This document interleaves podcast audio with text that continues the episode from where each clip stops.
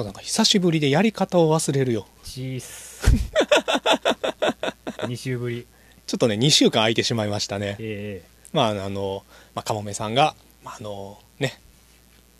えーいわゆるコロナの濃厚接触者ということでかかってはないもんね。え俺は生き残ったね。なよかったね、うほんんまに。びっくまりした、あ、とかいうのがあったりと、まあ、ちょっと私もねプライベートでねあのちょっと忙しいことがありまして、うん2週間ちょっと空いてしまったんですけれども。ご無沙汰。ご無沙汰です。かもめも久しぶりよねやからそう会うのがねほんまだからら2週間ぶりよね。毎週会ってるからな。うん。会ってたからね。うん。はい、ということで、あの、お待たせしました。そろそろなんか飽きて終わったんじゃねえかなとか思ってた方もね、いらっしゃるかもしれませんがね、全然そんなことないんですよ。えちゃんとこれからも毎週ね、やっていきたいと思ってるんですが、皆様もまあね、ご健康にはくれぐれもご注意くださいとえいうことで。うん全く。まあみんなさ、最初コロナにかかっていくんやけどさ、もうこうなってきたらさ、うん。どんだけ気をつけてようがさ、うん。まあでもさ、かからんに越したことはないからな、もちろん。まあそうやと思うよ。そう、インフルエンザでも風邪でもさうん、いやそうやと思う。お腹痛でもさ、水虫でもさう、ん。ならないのが一番ですよ。そりゃそう。うん。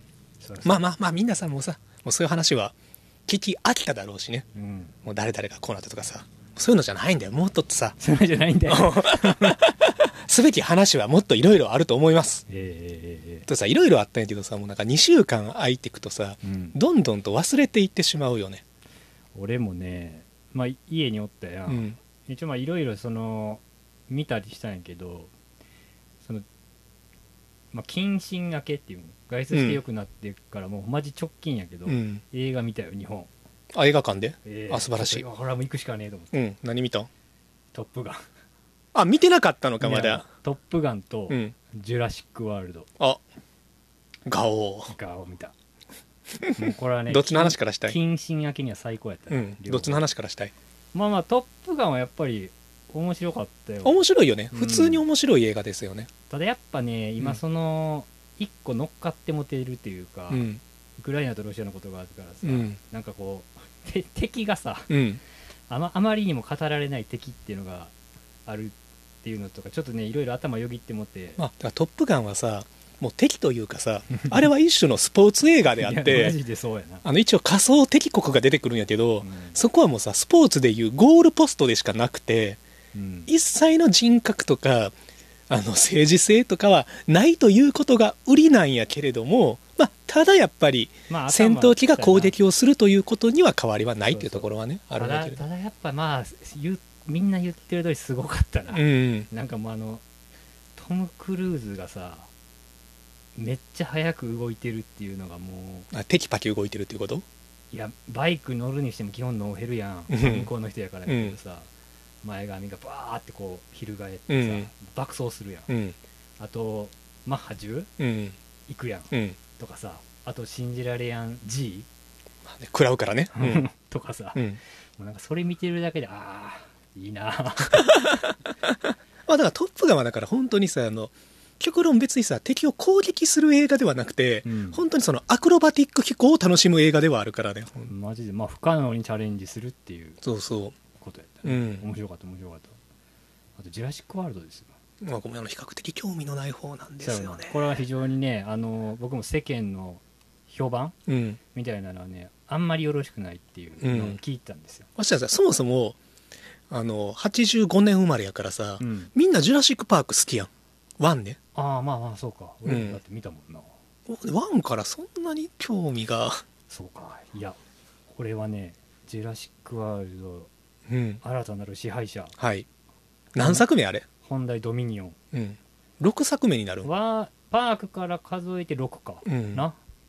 なんかその外伝とかあったら分からんけど、いうん。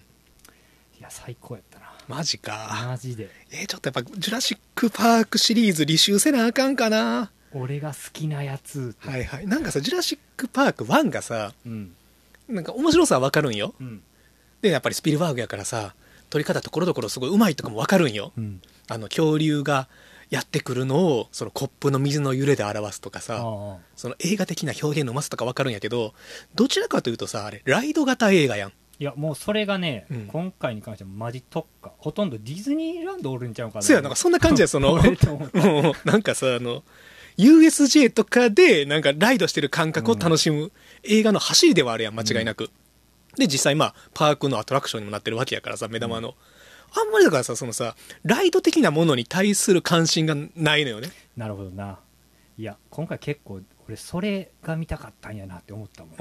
あーあでも「トップガン」もある種ライド型映画ではあるもんね。2つほぼ2日続けてみたから、うん、なんかその辺は確かにあこれやな。ライドした？ライドした。心躍った？うーんむっちゃ良かった。マジかじゃあちょっと見ようかな。ジュラシック・ワールドみんな見てくれ。はい。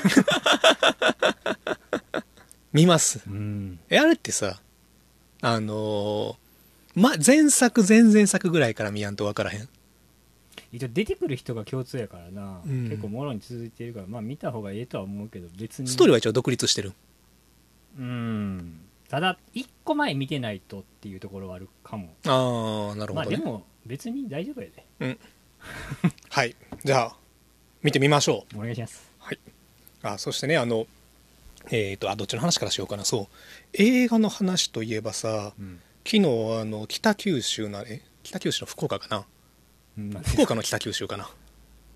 ああのまたあのその市場で火事があったっていうさああのあちゃんとあの適当なこと言ったらあかんからちゃんと見よう。ー結構でかい感じ。もう一回ってやつ？そうそうそうそうそう。そうえーっとね。あれ今日か？ん？昨日。えーっとあ昨日かなあれ。昨日の夜ですね。あそう。旦過市場ね。九州の。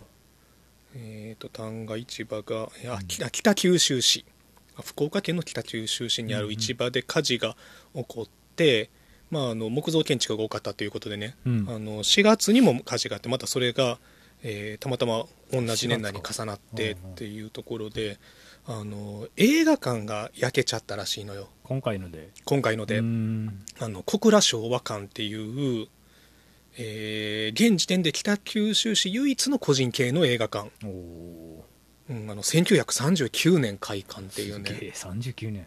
そうっていうのがあの焼けてしまったっていうニュースがあったんやけれども、あのそれに対してその映画館の人があのコメントしてて、うん。あの映画館が、まあ、映画館ですごい貴重な映画館ですよ老舗のね、うん。であのちょっと外観とかニュースの写真で見てみるとすごいあるまあレトロな感じのある、めちゃくちゃいい映画館っていうのがまあ写真から見てうん。思ったんですけどあのただその缶が焼けたことじゃなくて、うん。その現役の映画館やから、うん。その上映するフィルムを配給会社から預かってるわけなんでその自分の缶が焼けたことよりも貴重なフィルムを焼いてしまったっていうので、その配給会社さんにこの涙声で誤りの電話を入れてるっていううん。のを読んでさ、まあ、もちろんそのもう本当にいたたまれない気持ちにもなるし、うん。ただ同時にその映画館の矜持というかさ、うん。あの建物に価値があるわけじゃないんやもちろん価値はあるんやで、うん。ただその映画館の人にとってはそのレトロでその歴史的にに重要やから映画館っていう価値があるんじゃなくて、うん。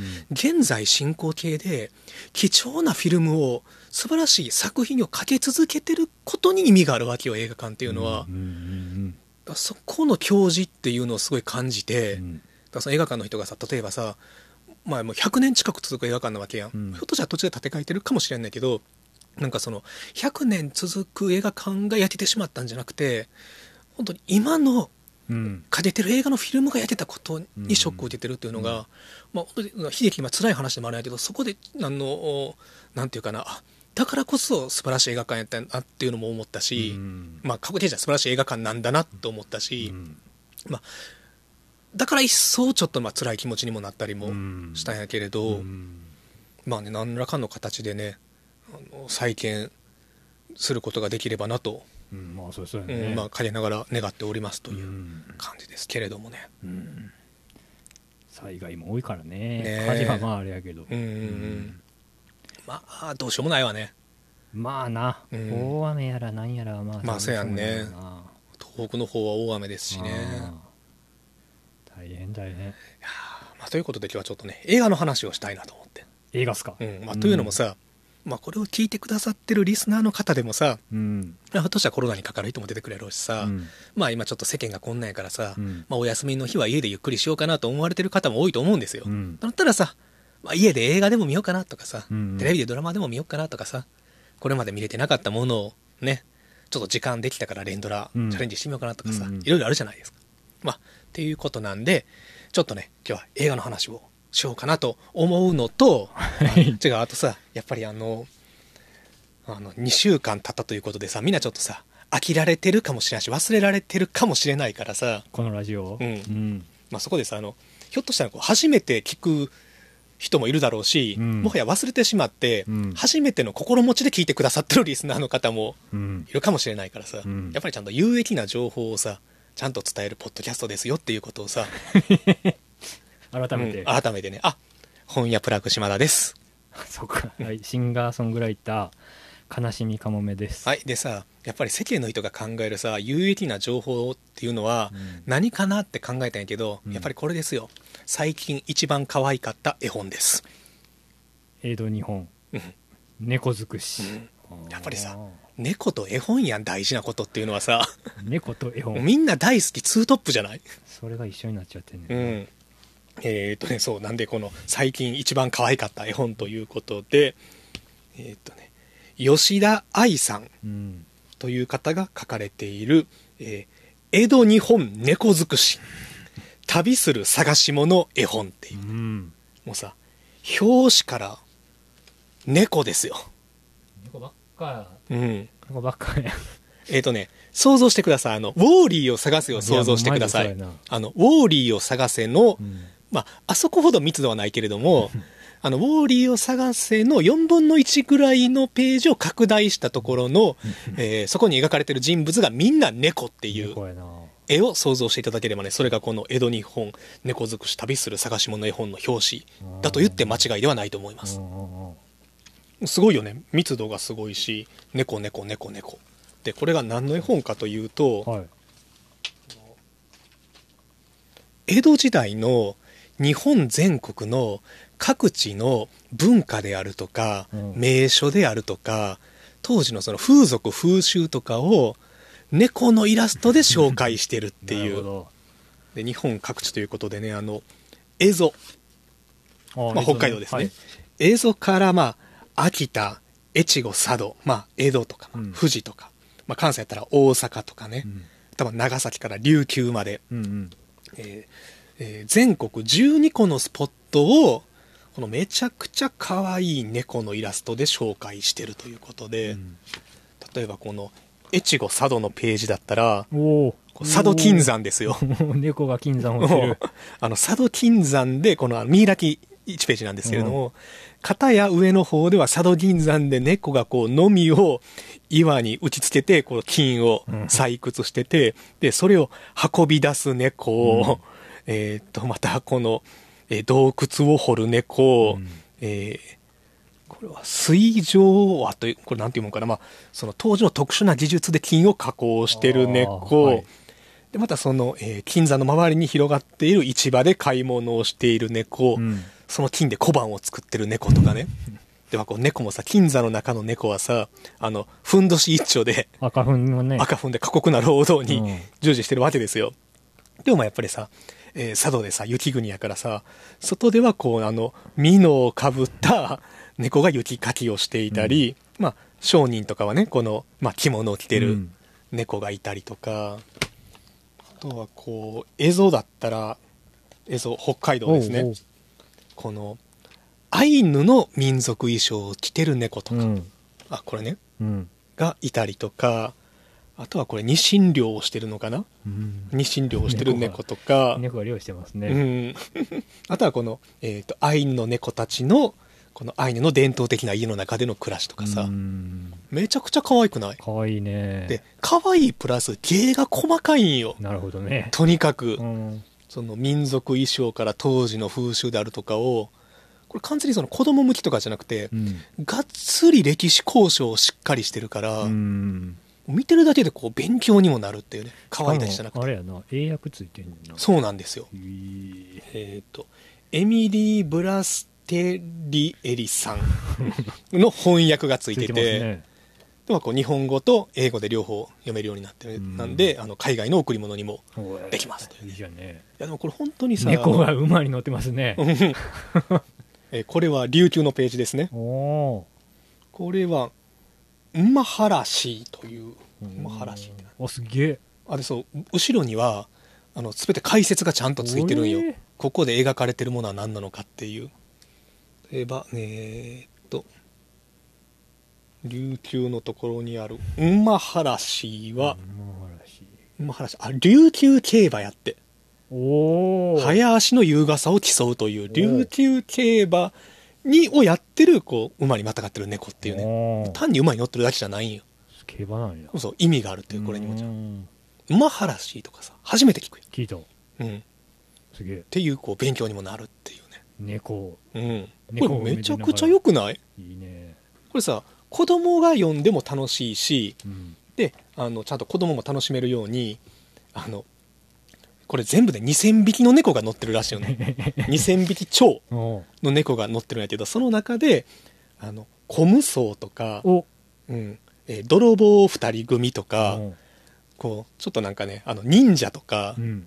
このいろんな猫がおって、でうん。この猫とかをそれぞれページから探してみましょうとかさ。子供は楽しいやん間違いないくじゃんそうそう全部のページにいるのよ。この隠れてるのよ。コムソを探すんだ。コムソウ猫とかがね、うんっていうので子供が読んでも超楽しいし遊べるしで大人が見てもがっつり可愛いためになる、うんいいうねん、これね最近の一押し絵本ですね、えーもう一度言って吉田愛さんの「江戸日本猫尽くし旅する探し物絵本」えっと定価があ講談社創作絵本から出ております。1800円。うん安いね。安いよ。このしかもちょっとね大きめのサイズでね、うん。これね超おすすめ。おいいいな。はい、俺が家でうん、悶々としてる時に君はこんな可愛いものを見て。キュンキュンしてたよ。これもほんまにいいよ。わ可愛いな。猫奉行よあ猫奉行がいた。うん。あ長崎奉行やね。それ長崎のページやから。長崎の猫。だからさ海外との交流がある街の中で暮らしてる猫たちの生き生きしたその姿勢のにぎわいというのが猫を通じて伝わってくるという、ねなる、ほど。おすすめです。ありがとうございます、はい。っていうね有意義な情報を流しつつこういうことをやってますと。そう。こういうことを紹介するポッドキャストです。毎回こういうのを紹介してますっていうね、うん可愛くてためになるものを推しでっていう。あとあれや。あの忘れ山にインフォメーションもしておきましょう。インフォメーション？そうあのちょっとだからそのあそうです。私と悲しみかもめがねバタバタしててライブがね、えーとちょっと流れちゃって。先月か、うん。7月の30に、えっと、私がシンガーソングライター悲しみかもめあの日頃音楽活動をね、うん。しててちょっとこの本屋プラグさんでライブをやらせてもらってるんですけどそれであの上湯上湯というシンガーソングライターと本来はツーマンをする予定だったんですけど、まあ、私が濃厚接触者だったということでちょっとそれを延期させていただいたっていうのがまず一つお詫びで、まあ、これは延期なんでちょっと次の日程をまあそのうちね、はい。ちょっと今再度スケジュールを組み直してるんであの近々やります。間違いなく。でそれの8月、まあ、ちょっと毎月やれたらいいなと思ってるんですけど、8月の、えーもう迫っておりますね27はいに、えー今回は京都の、えー、スイーツいつきさんという方とこのラジオでも僕とやってる「かもめ水に」というユニットの曲流してもらったりとかもしてるんですけども、えー今回はスイーツいつきさんと私悲しみかもめでツーマンを、えー8月の27にやらせていただきます。でかもめ水にもねちょろっとやろうかなという話をしてますんでもしよろしければ。ちょっとねあのまあ本屋さんなんでまあ前回と同じく10名限定なんですけどちょっともう予約いただき始めてるんで、うん。もしよろしければあのツイッターとかメールから予約を早めにいただけたらと思います、まあじゃあちょっと曲いきましょうか。だもんで、えっと、スイズいつきさんでいけますか？はい。のっぺらぼう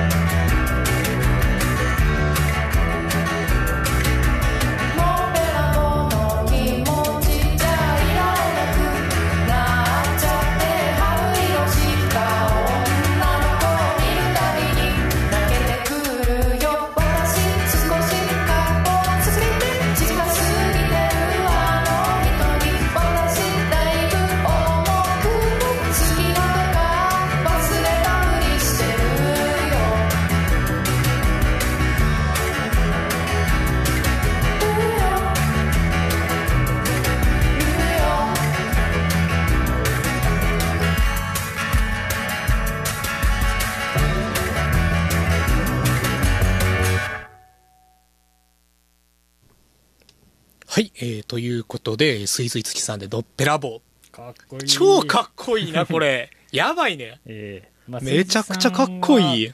えっと、これはちょっと1個前のアルバムなんですけど、うん。まあ、新しいアルバムも出てますし、うん。なんせねライブ見てほしい。マジか。ライブはねすごいのよ、うんううん。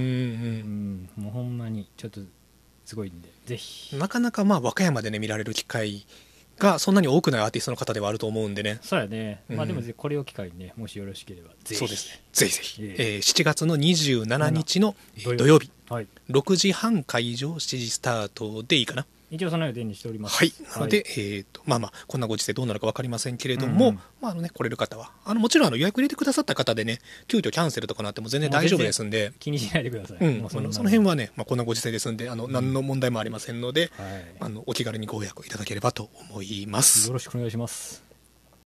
はい、えー、ということで、ね、ちょっとノイズ入ってんのかな？G な、うん。G 乗っとったな。これ今は乗ってないんやけどないやわからん。乗ってるかもしれん。これマイクで。うん。からちょっとねすいません。あのもしちょっとあの虫が飛んでるような音が入っているかもしれませんがご容赦いただければと、うん。はいあそう。でさ思い出した、うん。あのーマーベルでさうん。結局あのラあのソーの新作ちょっといけんかったんやけどあ俺も言ってねうん。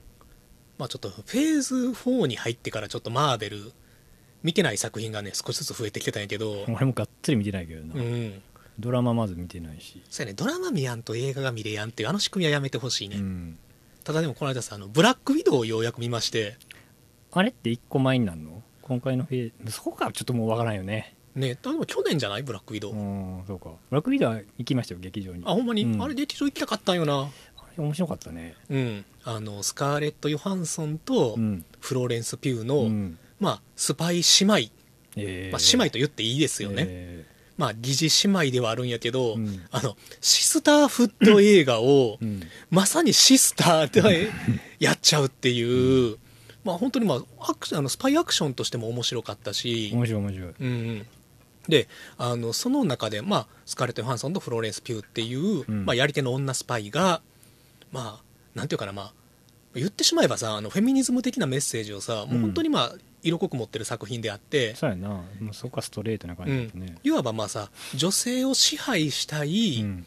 あの男性の、まあ、そうしたシステムを破壊するといううん。映画なわけじゃないですか、でそこで劇中のシーンの中の一つにこれ本当にささりげない会話として、うん。あの挟み込まれてるワンシーンであの、まあ、スパイ姉妹であるスカーレット・ヨハンソンとフローレンス・ピューがうん。久しぶりに再会したうん。ところで、このフローレンス・ピューもスカーレット・ヨハンソンもあの悪の組織で、うん。いわばまあこう洗脳されて、うん。暗殺者として育てられてきたわけで,、うん。でその間はこう自我を持ってなかったんよね、うん。洗脳されてて、まあ、まあ洗脳というかなんというか、うんまあまあ本当にまあ抑圧されて支配されてそういう世界だと思い込んで生きてたと、うん。でその抑圧洗脳から解けてフローレンス・ピューがその悪の組織から逃げ出して、うん。初めてこう自我を持った時に、うん。初めて自分で買い物をしたのが、うん。あのポケットがたっぷりついていて、うん。超便利でかっこいいうん。ジャケットなんよね、はいはいはい。ジャケットがベストかな。ね。うんっていうのがさちょっとギャグっぽく入れられるんやけど、うん。フロレンス・ピューがその自慢するんよね、うん。スカーレット・ハンソンに、マジでみたいな感じうん。このベスト私超気になろうって、う。ん。ポケットたっぷりで超便利で超かっこいいのみたいな。えー、っていううん。感じではあるんやけどでさあのシーンっていうのをさ多分わし何も知らんかったら普通にちょっとギャグっぽい話なのかなと思ったんやけどさちょっと前にそのユニクロやったかな、うんまあそのまあ、あるメーカーの既製服で、うん。一応男女両方同じようなものを売ってますよっていう服のはずがはあ。こう女性だけポケットがついてないと。っていうのがちょっと話題になって、うん。で実際この問題というかそうした傾向っていうのはやはりあるらしくて。ああ言われてみたらな。そう女性服っていうのはやっぱりそのポケットが少ないと。うん。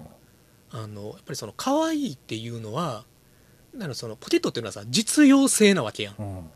でそうした実用性というのは女性服にはいらないんじゃないかとおうん。考えられるような社会的な価値規範というのがあると。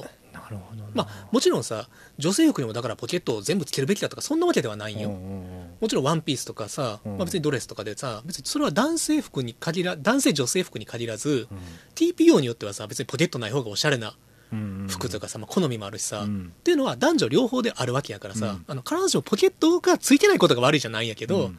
でもこう男女同じようなものを作りますよっていう時に、うん。女性だけポケットがなくなるっていうのはそうした社会規範が働いているのかなっていう、うんまあ、問題提起というか、まあ、それもこの社会の見方をね、うんで実際あるわけやからそういうことが、っていうのを考えた時に、うん。このフローレンス・ピューが男性支配の組織から逃げ出した時に、うん。初めて自我を持って買った服がポケットがたっぷりついてて超便利なうん。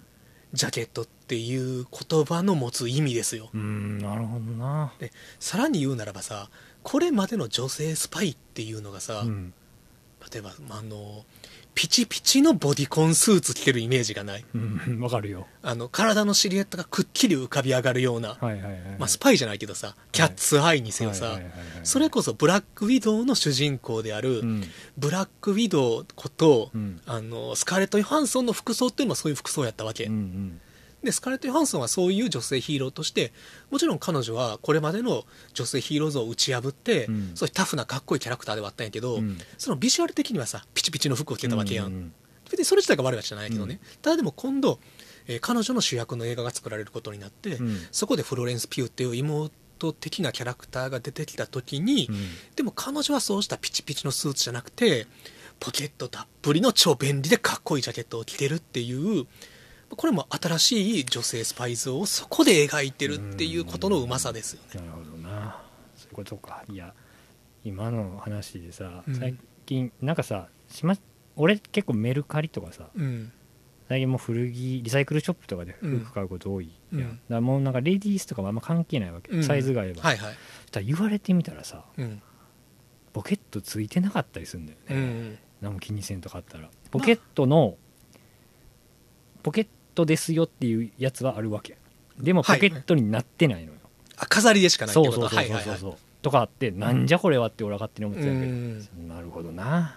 まあだから別にさ胸ポケットがさうん。別にさまあタバコぐらいしか入れるもんないやん別に胸ポケット言われても我さ々はね。うん、でもただこれがやっぱり仕事着とかでさうん。スーツとかやったらさなるほどな男女関係なくさやっぱり胸ポケットにさメモ帳とかさうん。ボールペンサスとかで欲しい人もいるやろうからさ。まあねっていう。う、んなるほどなそういうことだよな、うん。まあだから本当にこれみんな勘違いしてほしくないのは、うん。ポケットついてない服が悪いわけじゃないよ。そりゃそうですよ。それは男女限らずそういう服があっていいんやけどそこジェンダーだけでこっちのジェンダーはポケットなくていいですよねとかになるとちょっと違うかなっていうね、ん。そう男女限らずポケット好きな人はポケットついた服が着れて別にポケットいらねえよっていう人はね、いらない服。でまあうんその TPO に分けてさあの欲しい時もあればいらない時もある、う。ん。それがジェンダーで縛られたくはないよねといううんお話でしたやっぱりこの辺ちゃんとよう考えてるねと。思ったねブラックウィドウ改めて、MCU な、うん。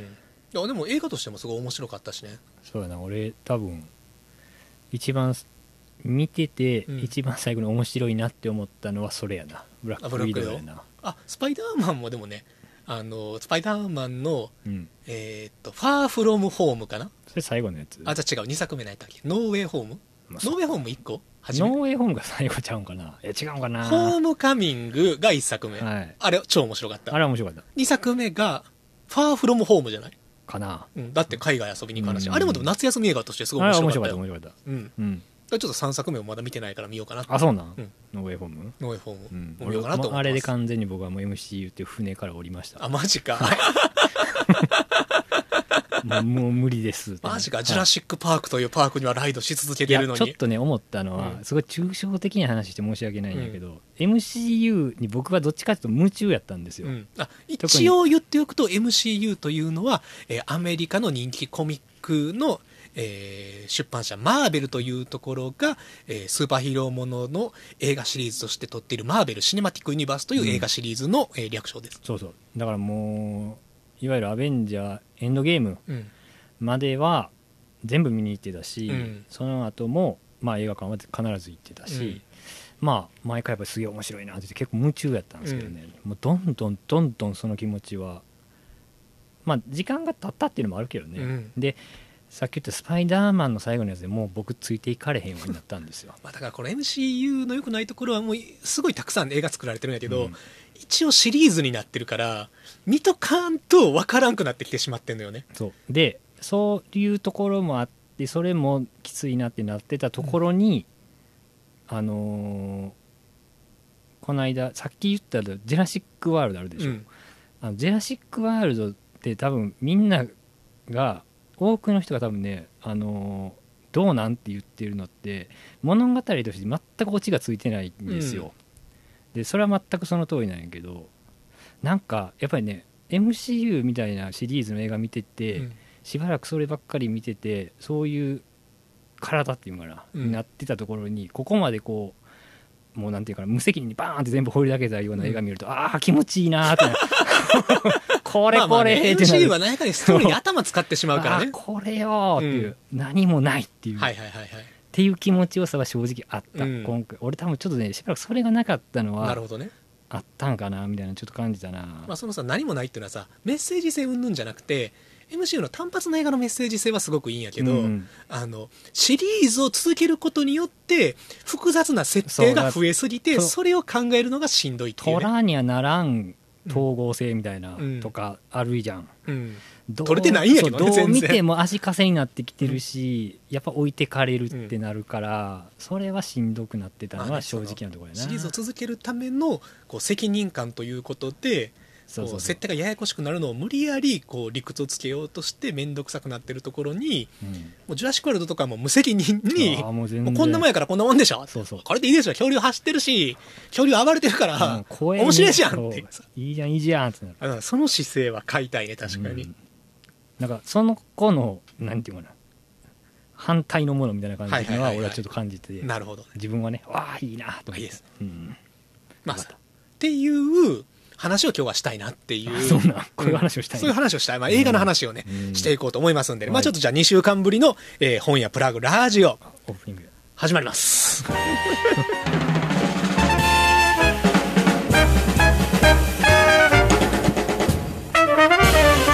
い、えーということで2週間ぶりにこんばんは、えー本日は8月もう11日中頃に入ってしまいましたよ、はえうん、でも今日は8月一発だよねおおおお前や。そうですよ、えー和歌山県和歌山市の本屋プラグ店内から本に関する話題や本を入り口にさまざまなカルチャーを紹介するポッドキャスト番組パーソナリティは私本屋プラグ島田とはいシンガーソングライター悲しみかもめです。言えたよちゃんと2週間ぶりでも。なまってないね。まあということでね今日はちょっとあの映画の話そしてあの映画本の話をしたいなとうんうんうんうん。思っておりまして、うん。だからさあの、まあ、ちょっとなんていうかな思い出話みたいになっちゃうけど、うん。私多分映画好きなんです。島田さんはねまあ顔目もそうやん。まあまあどちらかまあ、というと我々映画好きな人たちじゃないですか、うん。でもさ、まあ、もう35に56になってさ、うん。まああのーなぜこんなに映画が好きになったのかというとまちっちゃい頃に映画をたくさん見たからじゃないんよ、俺もそうやな。うん、私逆にね映画好きになった時にあ映画が見れやんかったからこそ今すごい映画が好きな気がするよね。ほう。っていうのもさ和歌山はさああなるほどな。そういうことか。ミニシアターないやん。昔からなかったし今だにないしさ。今でこそサブスクとかさ、うん。ネットでいくらでも映画ってあるしさ、うん。まあ、DVD も買っても安いやん。わしらの子供の頃って DVD がまだなくてさ、うん。VHS ね。そうあれ1万6000円ぐらいするのはいはいはいはい。でもちろん作品も限られてるし、一応あの、まあ、ウェイっていう、まあはいウェイね。和歌山のレンタルビデオショップがあるんですよ、チェーンの。ウェイもさやっぱり都会に比べてそこまで古い映画とかマニアックな映画があるわけじゃなかった、でそういう時にさ私ずっと映画本を読んでたのよ。ああなるほどな。それこそ淀川長春さんの本を読んであ淀川さんの解説であこんなクラシック映画があるのかとうん。いっぱい。うんでそれを読んだりとかあのキネマ旬報とかを読んで、和歌山で見れやんすごいなんかようわからんけどマニアックで難しそうで、なんかストーリーもようわからんけどでもなんかすごそうみたいな、うん。映画の情報だけを耳戸島みたいに、はいはいはいはいまあ、メイド島かな、うん。として吸収しててこう憧れつつこう映画ってすごいんやななぜなら手に入らないからこそすごいみたいなさ、簡単に。ななるほどなっっていう憧れがまだずっとあると思う自分の中に、なるほどな、うん、なんてさわしの映画好きの入り口っていうのはさ映画そのものじゃなくて間違いなく映画本なんようね、ん。映画本は和歌山でもアクセスできたのよ。なるほど。熱いな。なんかエモエモいな でさ、まあ、今はだからさ映画はさいくらでも見ようと思ったら見れるしさ、うん。別に県外まで単館系の映画見に行ったりしますけれども、じゃあその映画本の役割はもうなくなったのかというとうん。間違いなくそんなことはなくてやはいはい。ははりますます映画本って面白いんよね、映画本の何が面白いかっていうとさ、まあ、いろんな楽しみ方があるんやけど、うん。それこそちっちゃい頃に見てた映画本の面白さっていうのは本当に知らない世界を教えてくれるうん。知らないものを紹介してくれるそれにちょっと触れた気になれるって面白さやったんやけどさ、あのやっぱり最近読んであの映画本って改めて面白いなと思うのはそうしたあのもちろんあの面白さもありつつ、うん。ただ知ってる映画の知らなかった見方を教えてくれるっていう、うんうん映画批評ですね。うん。その映画批評本っていうのがますますますます面白くなってきてて、うん実際やっぱりその面白い映画批評本っていうのもさ、うん。実は年々増えてる気がするよね。その純粋な映画ガイドとかさ、うん。本当に映画紹介本っていうのはやっぱり雑誌とかでも正直ちょっと少なくはなってきて、うん。一時期の勢いはどうしてもなくなってきたりはするとは思うんやけどでもやっぱりそのさみんなが映画にアクセスできることによって、うん。映画作品に、うん。批評っていうものは本来盛り上がってくるジャンルではあるよね。うん。そうみんな見てるからさ、うん。みんなで映画の話ができるわけですよ、うん。っていうののもうそうみんなで映画の話をするみたいな感覚で、うん。映画批評本を、まあ、ちょっと今日紹介したいな。なるほど。お願いします。まあ、っていう感じで、うん。ぼちぼちやっていきましょう、えええまあ、あのお願いします。8月がさ気づきば中頃に入ってしまったんで、うん。ちょっとまああの8月のオープニング曲とエンディング曲はちょっと7月と、そうだよ。うん一緒でいいかなって2週飛ばしたから。2週飛ばしたからね、どうですか2週ぶりのラジオは。そうですね。まあ別に何のあれも感じないですね。空いた感じは。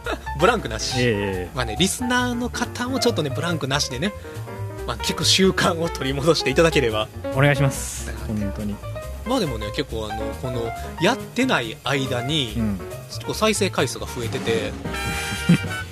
だからあれじゃん寝かすことも大事なんじ寝かすことも大事なのかもかまあお待ちくださってた皆さんが繰り返し聞いてくださってたのかもしれないですね。お待たせしました。本屋プラグラジオです。ねあちょっと気持ちよく決まらんかったね今。パンって決まこれ終わるとこやったんやけど終わるとこやったね。あちょっとこれがブランクですよ。なそんなに結構あるし。ということで、まあ、あの本日も残り30分ほどん。お付き合いいただければありがたいかなという、あやっぱちょっとこれブランクやな。まだあのスそんなにラスラと言葉が出てこないアドリブが。そうか。うん。まあ毎週やってるからな。うんね。毎週やってんのはすごいよ。すごいと思う。毎日やってる人とかすごいよね、まあポッドキャストは少ないかもしれんけどその普通のラジオ番組とかでああさ、まあ帯な。うだって YouTuber の人とかってさ、あれ週にいくつか上げやんと、んうん。その数字回らへんみたいなのあるらしいからね。確かに。YouTuber ってさ普通に多分激務よね。多分普通に勤めるよりしんどいんじゃんいやそれはしんどいよ。普通の デザイン事務所とかに勤めるよりも、うん。あの映像制作会社とかに勤めるよりも自分で全部企画して毎日やるっていうのはね一回見たいけどな YouTuber の1日みたいな。1大変日とか1やと思うで週間、うん。まあまあ人によってねサイクル？まあ、あの和歌山にはねソワンワンさんがね。ソワンワンさん？ソワンワンさん知らへん、ソワンワンさん、うん。YouTuber さん？和歌山出身で和歌山出身っていうことをちゃんと打ち出してる YouTuber の女性の方？あそうですか、うん。まあ和歌山出身の芸能人。和歌山出身であることを隠そうとする人がおるからね。あそう。ちょっと大阪ですって言ってみたりさ、ああそうなんや、うん。まあ、今でこそさあのラルク・アンシェルのハイドさんとかも和歌山推しになってるけど。俺あれよ。ちゃんと県外のライブハウス行って「かっこ和歌山」ってつけてもらうようにしてたけども。それ最はいいんじゃね近もうなんか面倒くさくなったん。かみんなつけてくれやんくなったからもう、うん。うん。別にそこはレペゼンせんでもいいやろ。そうかいそうかい。はい、えーということでね、まあ、ちょっと本の紹介いきましょうか。お願いします。そうもう今で気づけば40分ですよ。うん。あれタイム感がずれてるいや毎回こんなもんやったかなひょっとすると。こんなもんですよ。こんなもんですか、はい。まあ、その辺もねちょっと久しぶりなんでね。まああのちょっとまあリハビリ放送ということではい。あの少したどたどしいところもあるかもしれませんがお聞きいただければと思います、あるいはあのカモメがさ、うん。今からラジオ収録するよってツイートしたらさ、うん。あの早速あのヘビーリスナーの悲しみまんまさんがはい「あのおかえり」って。ただいま。ただいま。別に元気やったで。うん。ねそう別に我々そんなねあの体調崩したりとかではないので、うん。あのご心配等々は大丈夫なんですけれども。ありがとうございます。はい。えーということで、まあ、映画本紹介ということで、うん。まあ、この方に関してはも改めて紹介するまでもないかなと思うんですけれども、北村紗恵さんですよ、ああ細胞さん、うん、細胞さん、ねあのーえー1983年生まれの、えー専門はあのシェイクスピア、うん。えー文学を研究されてる、うん。えー学者さんです、えー北村紗恵さん。1983年生まれなんで、まあ、ほぼ同い年。ね。同世代です、はい。の、えー新刊が出まして「お嬢さんと嘘と男たちのデスロード」うん。ジェンダーフェミニズム批評入門ということで、うん。まあ、でも今若手の映画批評をされる方で、うん。おそらく最も有名で最も売れていらっしゃる方の一人なではないかと思うんですけども細胞さん。でカモミも買ってくれたよね。注文して買いました。お嬢さんと嘘と男たちのデスロードこれはいめちゃくちゃ面白かったね、前のやつも買いましたよ。えーっと。批評の教室かな？あはいはいはいはい、はい。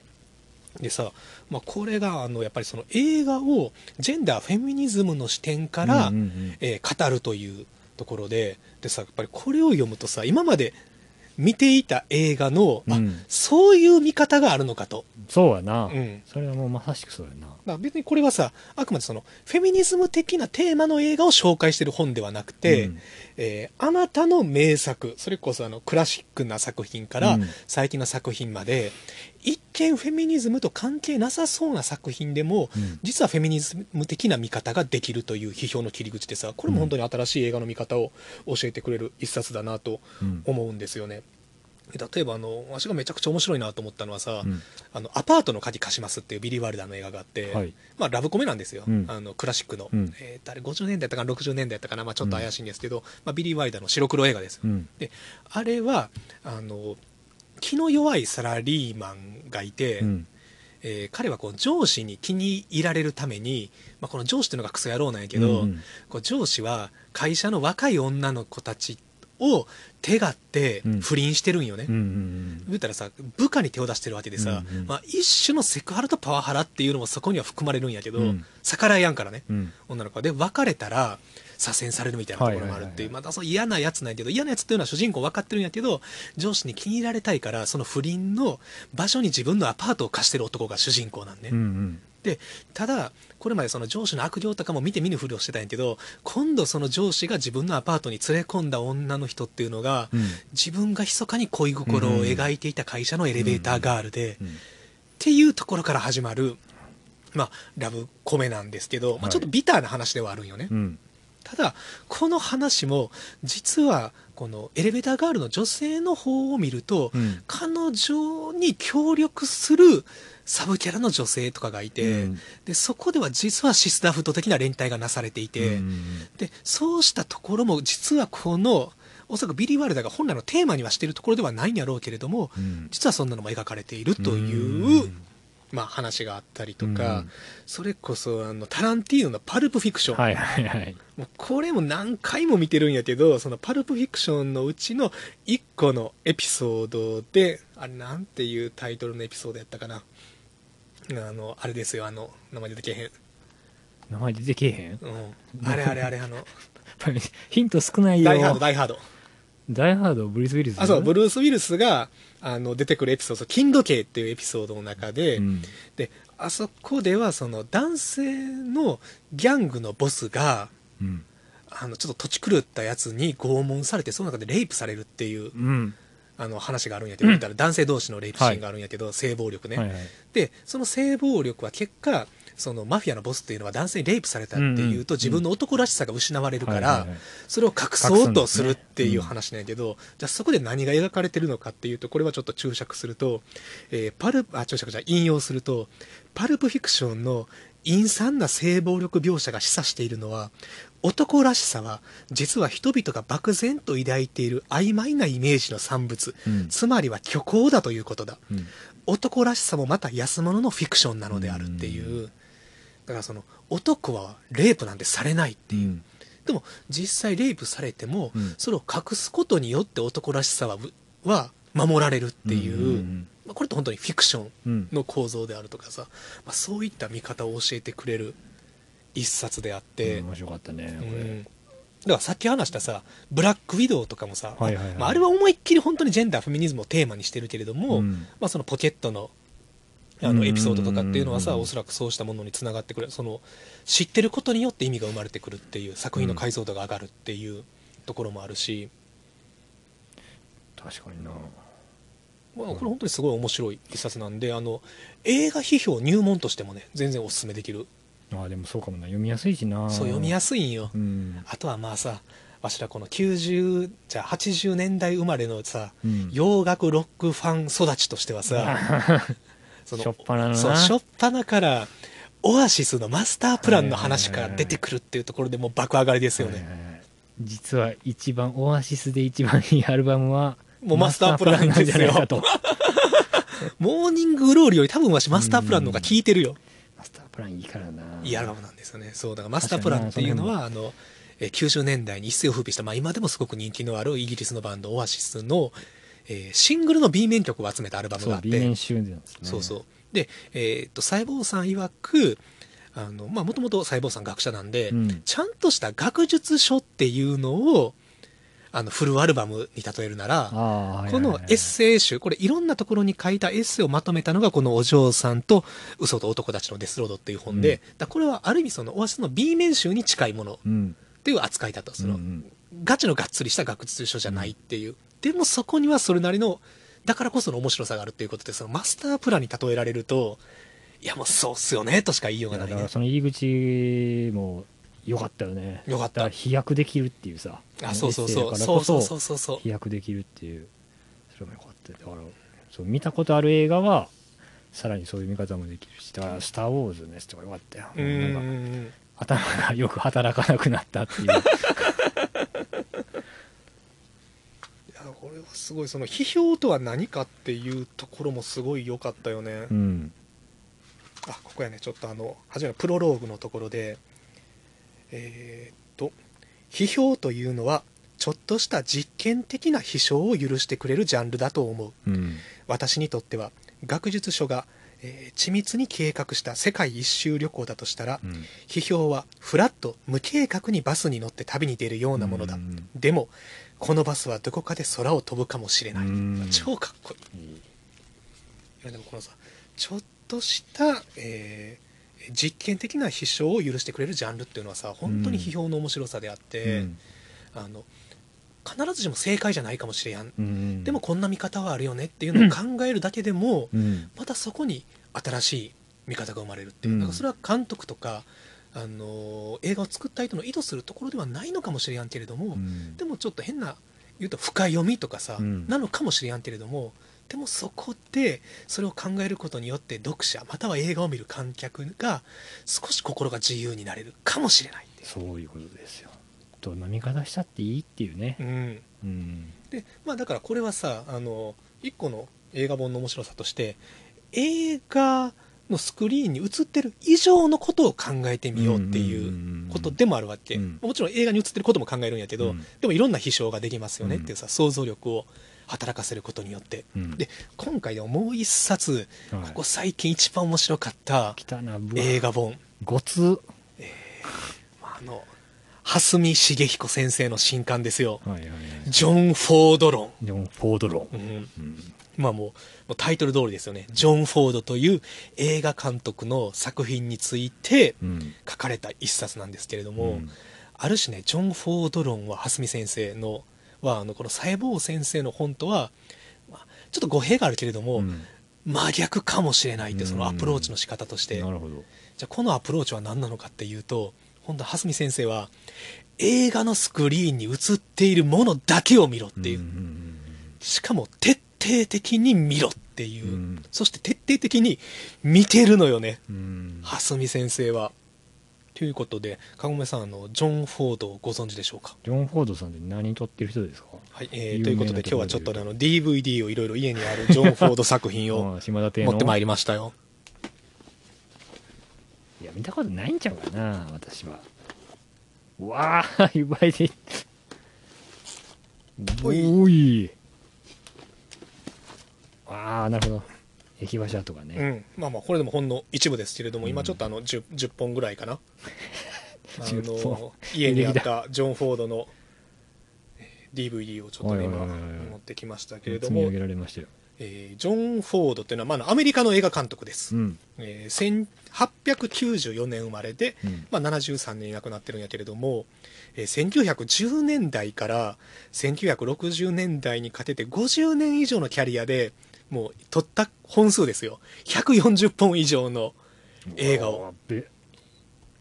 年年間2本ペースか？年間3本ペースですね。3本ペースか？なんでまあサイレント期っていうのがあってあのジョン・フォードがキャリアを始めた時はサイレント期であってさ、うん。もうガンガン映画を作りまくってたのよみんな。うん、その今ほどその映画っていうのがさめちゃくちゃ金と時間をかけて作られるものではなかった。から、まあ、作られてるものももちろんあんねんけど、うん。めちゃくちゃすごい金かかってるのもあんねんけど、まあ、ただもう少しその VFX とかもないわけやからさ、うん。まだもうちょっと気軽に撮れたかなっていう時代から始まってるんで、うまあ、白黒サイレント期からもちろん、えー陶器音声が入った映画、まあ、カラーまで撮られうん。撮ってる監督で、まあ、やっぱりその一番有名な映画で言えば「駅馬車」ですよね、うん。カモメさんもご存知の、名前は知ってましたねマジか見たことなかった。私は私は見たことないんじゃないかな。マジで貸すよ DVD、えー、駅馬車とかかな？ちゃくちゃあるなこういうの。これか。はいはいはいははいい、えー、駅馬車ですね。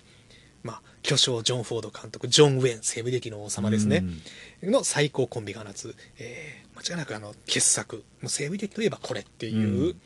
えー作品ですね。1939年の映画です、うんはい。まあ、これでもさやっぱり西部劇っていうとさ、まあ、駅馬車っていうのがさうん。まず真っ先に上がるタイトルやと思うんやけなるほどどなるほど。そもそもさ西部劇って見る？だからそれこそイーストウッド関係ぐらいよ。ああなるほどね。確かに確かに。そうそうそう。うん。はいはいそうだからあの許されざるもの。そうそうそうそうまあ、あれはもう超傑作やから、うん。ででもこのさそのなんだろう古い映画っていうイメージあるやん西部劇って、まあそうやな。うん。でまあ、白黒映画でもさいっぱい作られてたようなアメリカの人気ジャンルやるなっていう気はするんだけどこれでも1939年にうん。あのジョン・フォードが駅馬車を作った時に、うん。まあ、駅馬車はもう映画史上に残る大傑作というのはまあもう揺るぎない評価なんやけれども、うん。実は下火やったんやって人気は。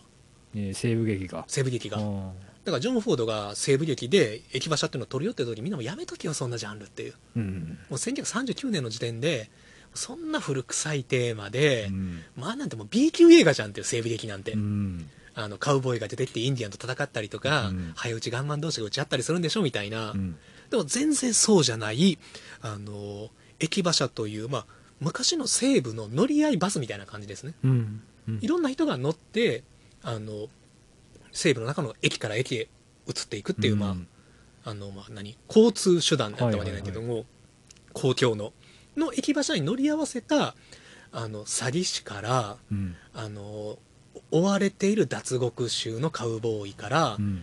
あの銀行の金を横領して逃げてる銀行員から、うん。街を追い出された娼婦とか飲んだくれの医者とか、うん。いろんな人がその駅一つの駅馬車に乗り合わせた人たちの運命を描く群像劇になってて人間ドラマがすごい濃厚なのよ。そもそも原作がフランスのモーパッサンのうん。死亡の塊っていう、脂肪の塊。全然西部劇でもアクションでもないはい。文芸作品が原作になってて、う。んそれをアメリカの西部に置き換えてで最後にアクションも入れて、なるほど、うん群像劇のドラマとアクションが一つになっているっていううん。すごい面白い映画ですけれどもっていうのがあったりとか、はい。まあ、あの西部劇ジョン・フォードいっぱい撮られてて、まあ、西部劇の王様みたいなことも言われるんやけど、うん。まあ、それ以外にも、えー、とそうですね。あのジョン・フォードはアイルランド系移民の2世なんで、うん。その自分の、まあ、父母の故郷であるアイルランドに関する、えー映画を撮ってたりとか「うん。我が谷は緑なりき」とかうん「静かなる男」とか、うん。というのを撮ってたりとか、まあ、他にももうちょっといろんなエンタメを撮ってたりとかするんですけれど、まあ、このさ蓮見茂彦さんのジョン・フォードの何が面白いかっていうと、うん。あのそんな社会的な背景とか、うん。こうしたこの映画にはこんなメッセージがありますよじゃなくて、うん。本当に映画のスクリーンに何が映ってるかっていうところをピックアップして語ってるんよね。うん。例えばジョン・フォードのいろんな映画の中にはうん。物を投げるシーンが出てくると。うん例えばガンマンが飲み干した酒のボトルを投げる。うん。まあ、あとはコメディ映画で、あのー牢屋の看守が牢屋の鍵を投げる。うんまたは軍の中であの上官の指示に従うことを良しとしなかった部下が手袋を投げるとか、うんいろんな投げるシーンが出てくると、うん。じゃあその投げるという行為はジョン・フォードの映画の中でどんな意味を持っているのかうん。とかあとはその初っ端馬から始まるんよね、うん。ジョン・フォードはどんな風に馬を描いているのかっていう、ん。だからその、えー駅馬車がすごい面白いのはさ駅馬車のクライマックスっていうのはさもうすごい有名な通りこの駅馬車がインディアンに襲われて、うん。そのインディアンとの戦いの銃撃のシーンがあるんやけど、はい。でこのでも西部劇のインディアンに襲われた銃撃のシーンってさ何が見どころかっていうとやっぱり馬なんよね。うん。その6頭の馬に引かれたあ4頭か4頭の馬に引かれた駅馬車がこの西部の荒野を滑走して逃げると、うんそれを銃を持って馬に乗ったインディアンたちが追いかけてくると、うん。でそこで銃撃が始まるんやけどさ、うん。じゃあその銃撃の迫力は何かっていうとさそれは銃の迫力じゃないんよ。うん。撃たれて崩れ落ちる馬、うん馬から落ちる人、うんそうしてその馬のアクションっていうことが実はその西部劇の見どころであって、うん。スリリングであって、うんだからこれさ当時のスタントマンとかがさこの疾走してる馬から馬へ乗り移ったりしてるんよね、っ なるほどな。ていうのはさすごい分かりやすいアクロバティックなスリリングやけどさ、うん。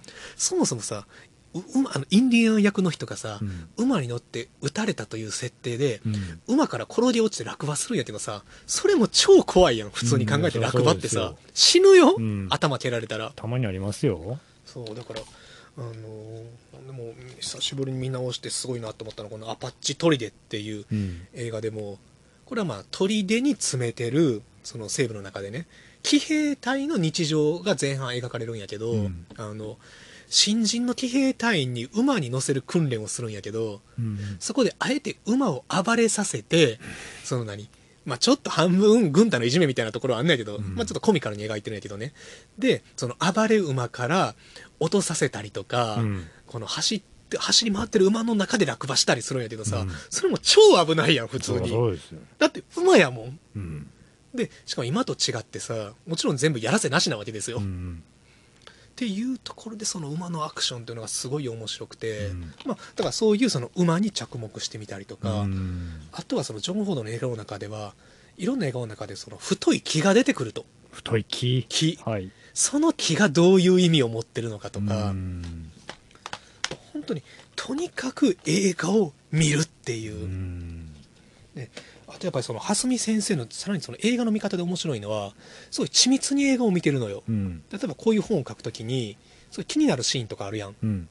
で今やったらさ DVD とかで何回でも見直せるからさ、うん。気になるシーンだけ見たらいいやん、うん。でも蓮見先生はそれは映画に対する冒涜だということで気になるシーンがたとえ1分のシーンでも全部見るっていうね。大変やな。でなぜなら映画っていうのはそういうものだからって。なるほどね。でさらに言うと蓮見先生は蓮見先生今もう90超えてられると思うんやけど蓮見先生は1936年生まれやから。っうんてことはあ90は超えてないか。80代後半か。そうやね。うん。そうあで蓮見先生は、えー、と第26代東東京大学総長です、東京大学総長。うん、あの97年から2001年までね。うん。えーともともとあのフランス文学の、えー研究からキャリアを、えー始められてるんですけれども、えーまあ、もちろんその映画批評家としても最も名高い方の一人ではあるんですね。うんそうで面白いのは蓮見先生ってのはその映画館で映画を見てる世代やからさ、はいはいはい。その VHS とかない世代なわけようん。もちろん、だからさ映画は一度きりっていうのがうんうん染みついとる。染みついてるし、でさらに言うと映画っていうのはさわしらあの本当にさ DVD があるからさ再生可能になってるやん、うん。あの複ね再生可能？再生でえーっと複製可能はいはいはいはい。になってるんやけど、でも昔のフィルムっていうのはさ見れば見るほど擦り切れるしさ、うん常に散逸もするしさ、はいはいはい。昔は燃えやすかったからさ、うん。フィルムっていうのは一緒になくなったりしてしまうよね、うん。だからさある意味さ記憶の中にしか残ってない場合があるわけよ、うん。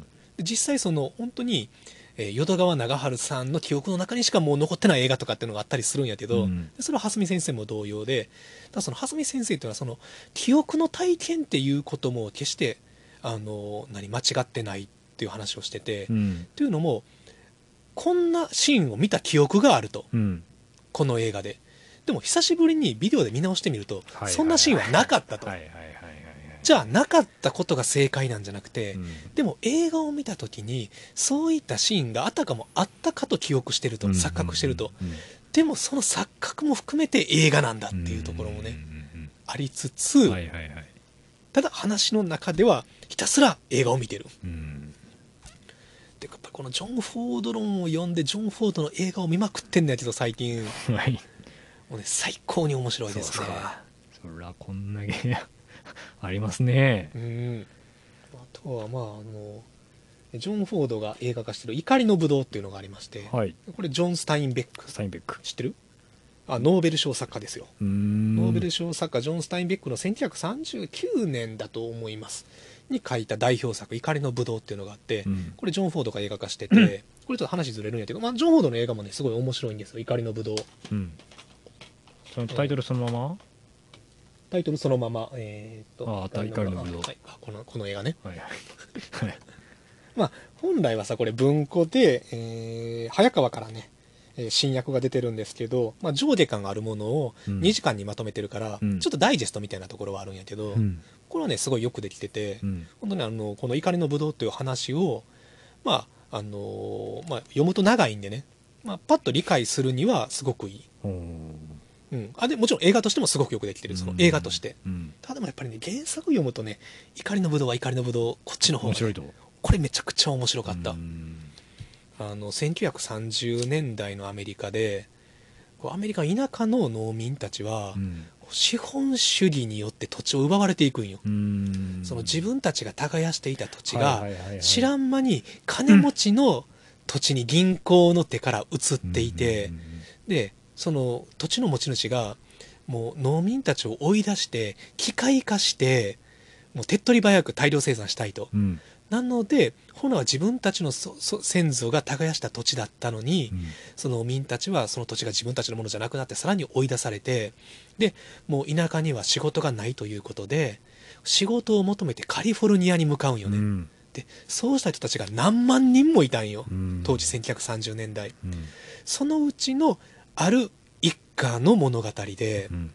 でこの一家は一族老頭10人以上の家族があの、えー、とオンボロの車を買ってきて普通のセダンの車をね。はい。あのそれしか買えへんかったから、うん。で自分たちでセダンの後ろを切り取って無理やりトラックに改造して、トラックの改造車に乗り込んで10人でひたすらカリフォルニアへ一路ルート66を走っていくっていう。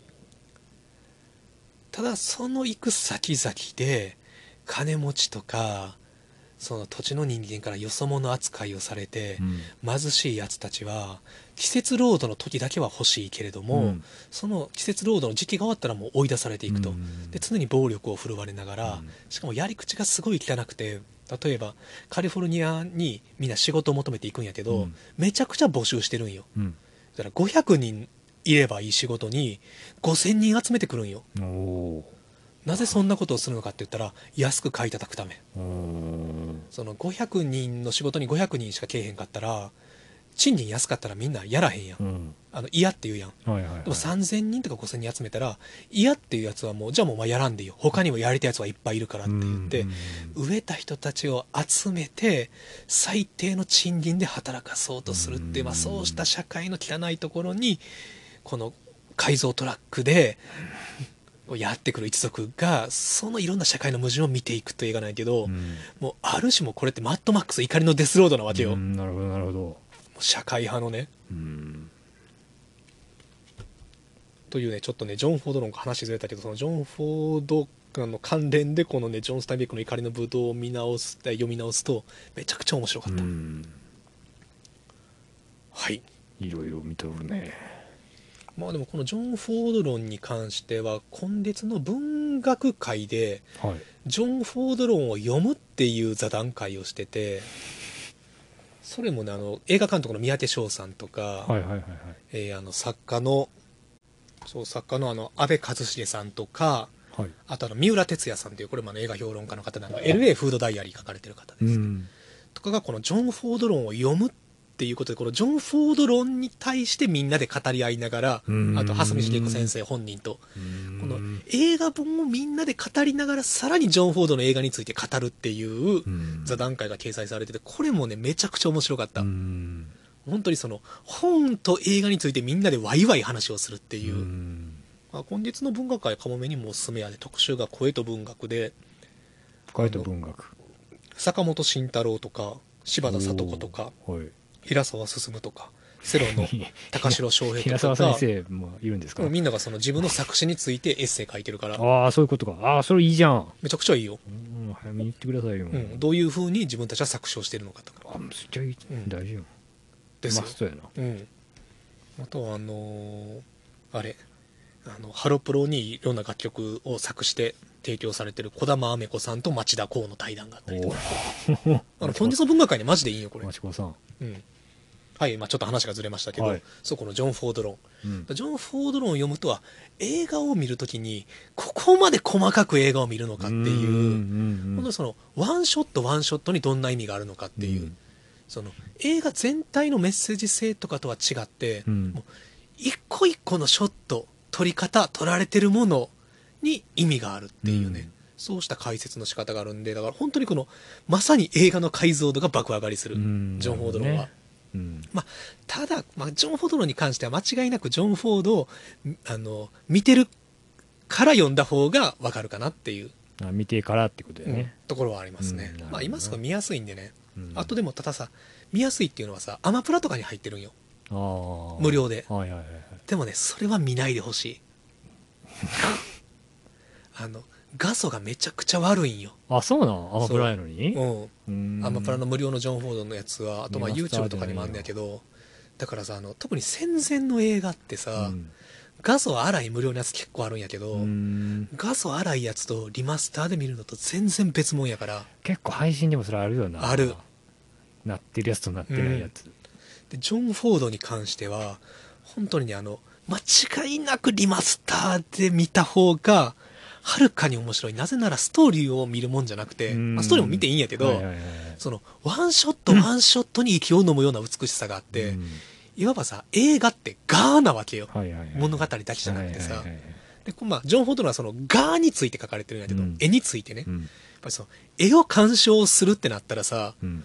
それはもちろんでかいスクリーンで見るに越したことはないし、美術館に行ってさ本物を見るのとさ、うん。図録で見るのの違いがあるしさ、うん。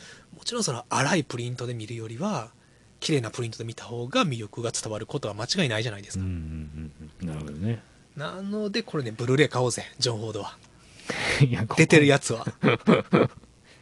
買い揃えた島田さんがおっいやでもしゃってます。全然買い揃えてないまだ。140分のいやもう。まあ、あと、まあ、家にまだあるなは、でも20もないからさ。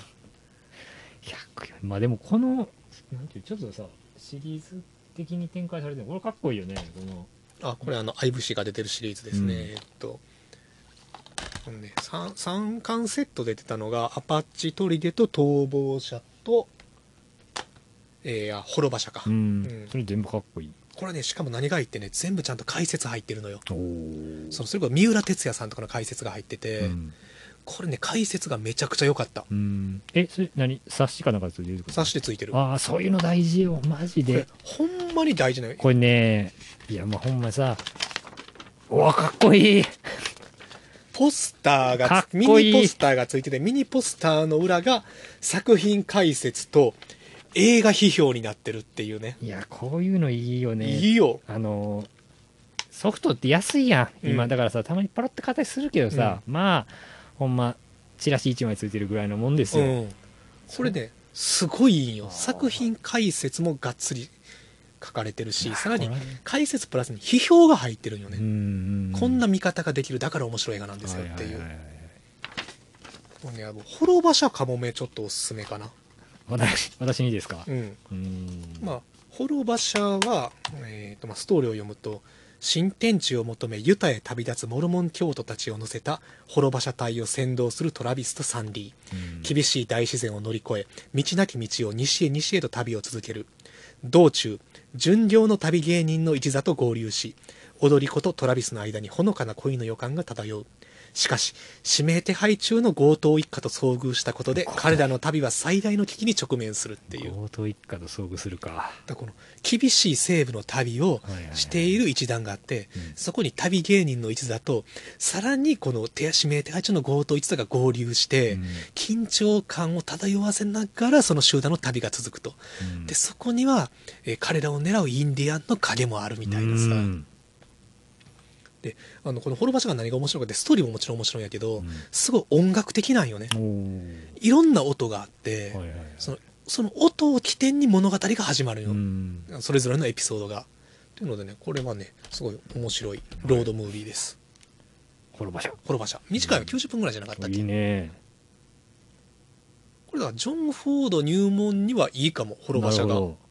あのジョン・フォードってやっぱり有名なのは創作者とか、まあ、結構これあのちょっと重い話になってくるよね、うん。創作者。でもこれはあの創作者はすごいやっぱり西部の自然が綺麗、どうん。モニュメントバレーっていうところで撮影されてるんやけど、まあでもこの滅場所はすごいおすすめですね。と言ってるうちにもう30分で1時間過ぎてるな、はいはいはい。大好きなね。はい、ということでね、ジョン・フォードのね、すごいおすすめと、まあ、ジョン・フォード映画もね、この機会にぜひぜひ見られてみてはいかがでしょうか。でも本当にやっぱり、駅場所は一回見とこう。うん みんな駅場所は。みみんな見とこみんな行きましょう。ううん、でなるべくなら本当にリマスターで見てほしい。なるほどなるほど別にまあ、アマプラの無料のやつでもいいんやけど、うんやっぱりちょっとね、ぼやけた画像っていうのがね、なるほどなリマスターなはっきりせえへんな。うんまあ、ちょっと大丈夫かなんか、ちょっと久しぶりに話したから、なんかこう、いいやまあ好きなことを好きなように喋ってらっしゃるいつも通りですよ。つも通りですか、うん。ちょっと伝わってますかね？伝わってる伝わってる。伝わってるかな、うん。ちょっとジョン・フォード見たくなったかもね。なるほどみたい。だからそれとりあえず借りていっていい？あ、いいよ、じゃあ、ほろ、ほろ場所はまず見てよ。わかりました。あ、あじゃあ、駅場所を見てないんやったら、じゃあ、駅場駅場所と。駅場所滅場所うん。駅場所ね、90分なんやけど、90分とは思えやん濃密なドラマが展開されてるのと、うん。まあでもやっぱり本当にその、ワンショットワンショットに何が映ってるのかっていうことをね、注視して見ていただければ。わかりました。本当が西部劇の見方が変わる。うん。なるほどうん、なんか本当にでも今ちょっとインディアンとかをさ多用してしまったけどさ、うん。あジョン・フォードのいいところはインディアンの人たちっていうのが決してその何ステレオタイプな敵役っていうわけじゃなくて、はいはいはい。なんかやっぱりさブルーハーツの影響があると思うけどさブラウン管の向こう側かっこつけた騎兵隊がインディアンを打ち倒したピカピカに光った銃でっていうのがさ、うん。西部的イメージになってると思うけど実際そんなことないんよね。はいはいはいはい。うんピカピカに光った騎兵隊がじゃあじゃあ、えー騎兵隊がピカピカに光った銃でインディアンと戦う映画が西部劇じゃないから、うん。本当にまあそういうシーンはあるんやけどでも騎兵隊っていうのは結構みんな薄汚れてたりするし、うん。決してピカピカに光った銃は持ってないしなるほど。それ以上にやっぱり馬の躍動感とかそのクライマックスのシーンとかじゃなくて本当に荒野を馬で行くっていう、うん。その何絵的なロマン。うん。あとはその荒野を単にかけるだけじゃなくてさ川を渡るんよね。なるほど。いろんなところで、はいはいはいはい。西部って川流れてるからさその川を渡るシーンとかも超面白くて、うん。その馬で馬車でどうやって川渡りますかっていうさ。うん。だから駅場所の中とかやったらさあのあれ駅場所やったかな？滅場所やったかな？駅場所やなこのインディアンに追われていてすぐ川をわ目の前に川があってその川を越えなくちゃいけないって、うん。でもこの馬はギリギリ越えれるけど馬車は越えれやんわけなるほど。なんかどうするかっていうとその辺から丸太を集めてきて馬車の両脇にあ。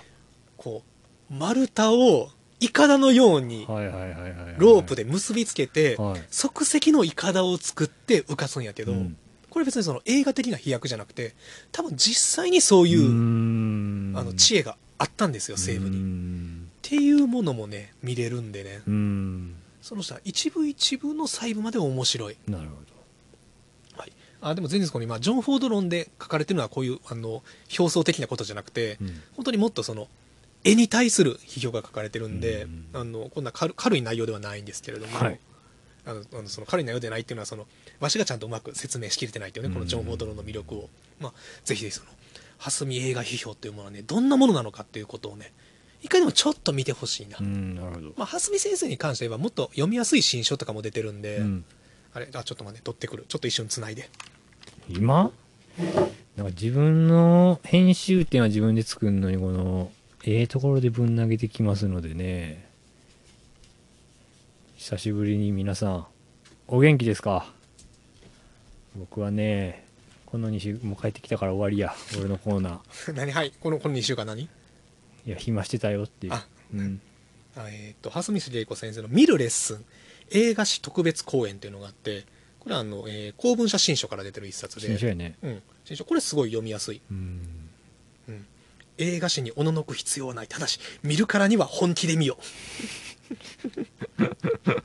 えーまず読者の皆様にお伝えしたいのは世間で評判になっている映画だけを見るのではなく評判であろうとなかろうと自分にふさわしいものを自分で見つけてほしいということです。とにかくごく普通に映画を見ていただきたい。うん。蓮見個人の視点など学ばれるには及びません。もっぱら自分の作品だけを見つめ見つけるために映画を見てほしいっていう、うん。まあ、やんわりとした言葉で読みやすい文章で書かれてるんですけれども、うん。内容はガチやから。だって帯怖えもんな 何？他人の好みは気にするな。勝手に見やがれ。なん なんやろねこの。まあでもその勝手に見やがれって言いながらがっつり蓮見先生はこういうもんやって見方をしてるけどね、うん。まあ、その辺もね面白さではあるんようんうね、ん。だなんていうかその映画っていろんな見方があって面白いよねじゃなくて、うん。蓮見先生はマジでいや俺はこう見たっていうさ。うん。だからこれはこういう映画なんだって断定するんやけど、うん。断定しつつでも別になんやろね。俺の映画批評が全部正しいわけじゃないっていうこととでも俺は正しく映画を見てるっていう、うん。相反する気持ちがちゃんと両方あるから、うん。逃げやんだよね。うんあのこれこれこうですよ。まあ知らんけどみたいな、うん。そこに逃げはないよね、うん。これこれこうだって言い切ってはいる。でも同時にそれだけを信じるなよ。俺の見方だけを信じるなよとも言ってるっていう、はいまあっていう蓮見本でした。はい。ああなんかちょっとね伝え伝えきれてないな。まあこんな本とねやっぱりそれは島田さん。ジョン・フォードのめちゃくちゃ熱いからな、うん。でも安いよね。定価3100円なんでこの厚さで。もうごっつい本ですよ。うん。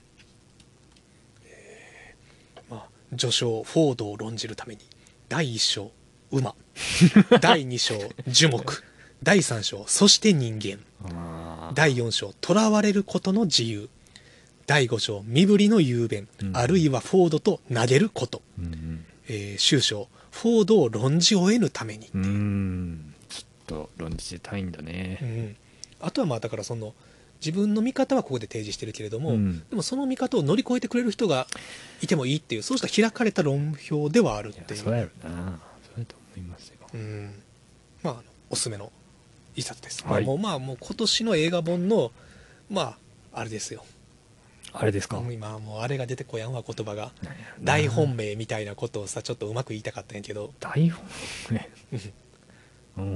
はい。はい。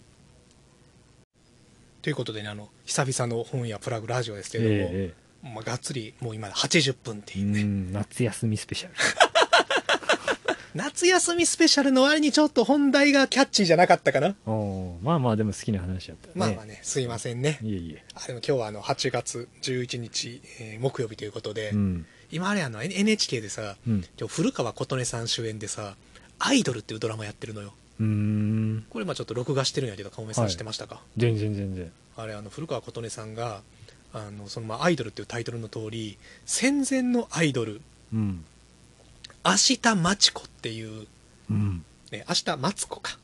あえーとどっちやったかな。えーとちょっと待ってね今また、ううん。これはちゃんと言っとかなくちゃいけない、えーと戦前のアイドル。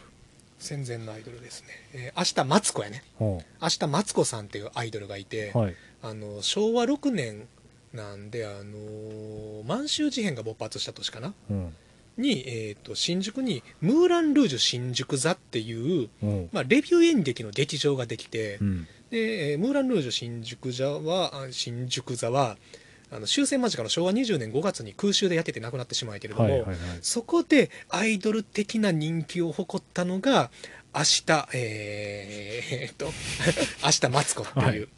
まあめちゃくちゃ可愛いよおおほんまやな。マツコさんってだからまさにさ今会えるアイドルの、うーん。まあ、戦前を代表する。うんうん。で、まあ、当時で明日マツコはすごいあの当時の学生とかインテリ層からめちゃくちゃ人気があって、まあ、ムーラン・ルージュっていう小屋自体がそうやったらしいんやけど、うん。でも毎日連日ファンが詰めかけるっていうで、うん。えー、とこの当時のアイドル的な人気を博した人たちって、まあ、芸人さんであったり女優さんであったりまあ、もちろんそのレビューにいる踊り子さんとかいっぱいあったんやけど、うん。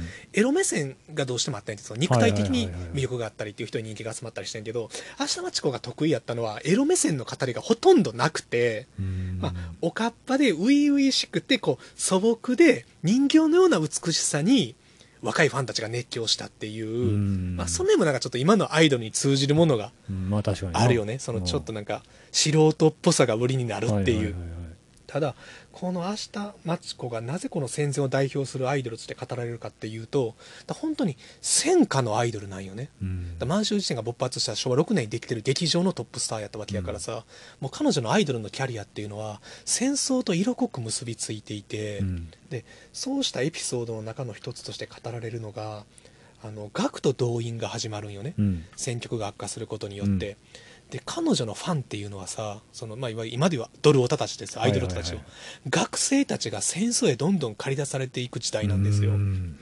でこれ、えっと幻の近代アイドル誌明治大正昭和の大衆芸能清水記っていう、えー笹山圭介さんということが書かれている、うん。まあ、それこそ明治時代から戦前昭和のアイドルたちについて書かれているうん。まあ、アイドルって言葉がなかったからいわゆるアイドル的な人気を博したうん。女性芸能人たちについて書かれている本でその中の一章がこの「明日マチコ」に書かれてるんやけどこのね「明日マチコ」のエピソードとしてすごいなっていうのがえーっとねちょっと本文から引用して読ませてもらいますね。うん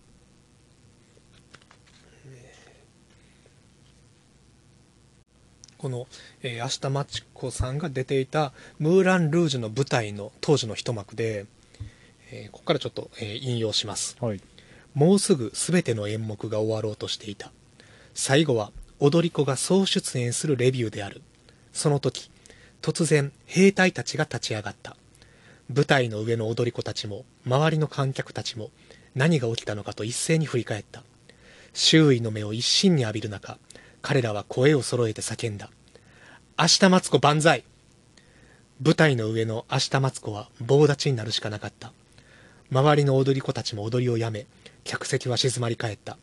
そんな中兵隊の一人が「明日マチコさん自分たちは!」と言いかけた。すると次の瞬間憲兵が兵隊たちに駆け寄ってきてビンタを食らわせ劇場の外へ連れ出していった。一瞬の出来事である。その後この兵隊たちは憲兵隊の取り調べを受けた後予定通り満州へと渡っていったらしい。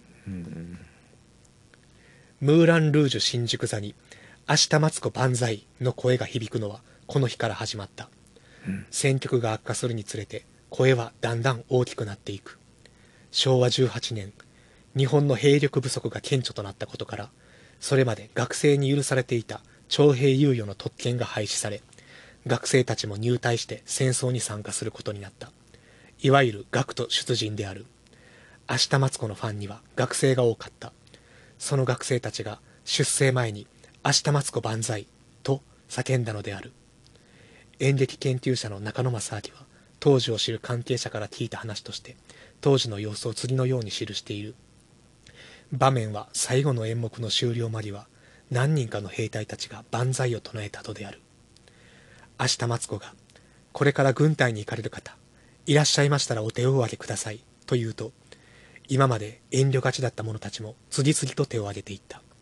そして舞台から降りてきた明日町子と踊り子たちは一人一人の手を握って「ご苦労様ご武運長久をお祈りいたします」と目に涙を浮かべながら挨拶をして回ったっていう。うん。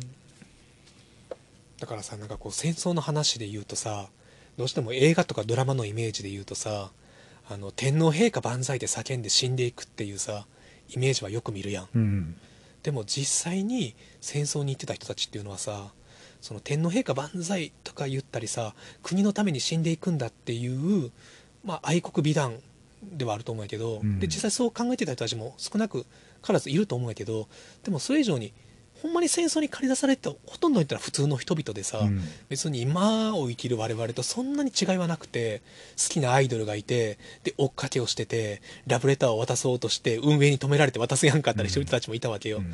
でそうした人たちが戦争に行く前に国のためにとかじゃなくて最後に一目アイドルに会いに来て「明日マチコ万歳」って叫んで死んでいくあの出征していくっていう。でこれはちょっとこの本じゃないエピソードあの別の本で読んだ、まあ、明日真知子さんに関する本の中で実際その明日真知子さんの写真、まあ、明日真知子に限らず好きなアイドルの写真を戦地に持って行って最後死ぬ前にその写真を見て好きなアイドルの名前を叫んで明日真知子万歳って叫んで玉砕していった兵士たちもいたっていう。うん。だからそうした人たちもそうした普通の人たちも駆り出されていって死ななくちゃいけなかったっていうのが戦争なんだなっていうのも一つ。うんで,、まあ、ほんでそうしたその明日真知子さんの、えーまあ、青春時代をドラマ化古川琴音さん主演でドラマ化してるのが今日は NHK でね放送されてるんで、うん。まあ多分ねごめんねこのポッドキャストやってる時にはもう放送終わっちゃってるんで、まあただひょっとしてねこの人気だったりとかみんな見たいって言ったらまあ再放送がねああるかもしれませんのでね、はいはいはい。っていう、えーっと。まあ、この幻の近代アイドル史明治大正昭和の大衆芸の成績これもすごい面白い一冊なんでね、うん。ぜひアイドル文化に興味ある方は読まれてみてはいかがでしょうか、はい。まあ、アイドル文化に限らずアイドルを中心に見る社会批評でもあると思うんで当時の、うん。おっとおすすめです、うん。はい、えーということでまあ小宮さん何か言い残したことはありますか？いよいよ久々でね帰ってきましたよ、お帰りなさい。うん、お。そうです。逃してしまったツーマンのためにね。ちょっと今月も。そうですね。はい、はい。エンディング曲の紹介お願いします。神湯神湯でジレンマ。いやまあちょっとこうなんかタイム感覚がないかなタイムま感覚、あうんちょっと長くなりすぎたね。タイトさね。タイトさ。うんそんでまあうんトークにもちょっとキレが今日はなかった。かもしれないな同じようなことを繰り返してしまったかもうん。しれないんですよ。ちょっとご容赦ください、うん。なあ今日は DVD とうん。本が積み上がって、そうやね。ちょっと DVD 持ってきすぎたね。あでもちょっとカモメにジョン・フォードのおすすめしたのであこの話もしたかったよ。これちょっと来週しよう。あの楽園をくださいっていうめちゃくちゃ面白い西部劇があるんでね、うん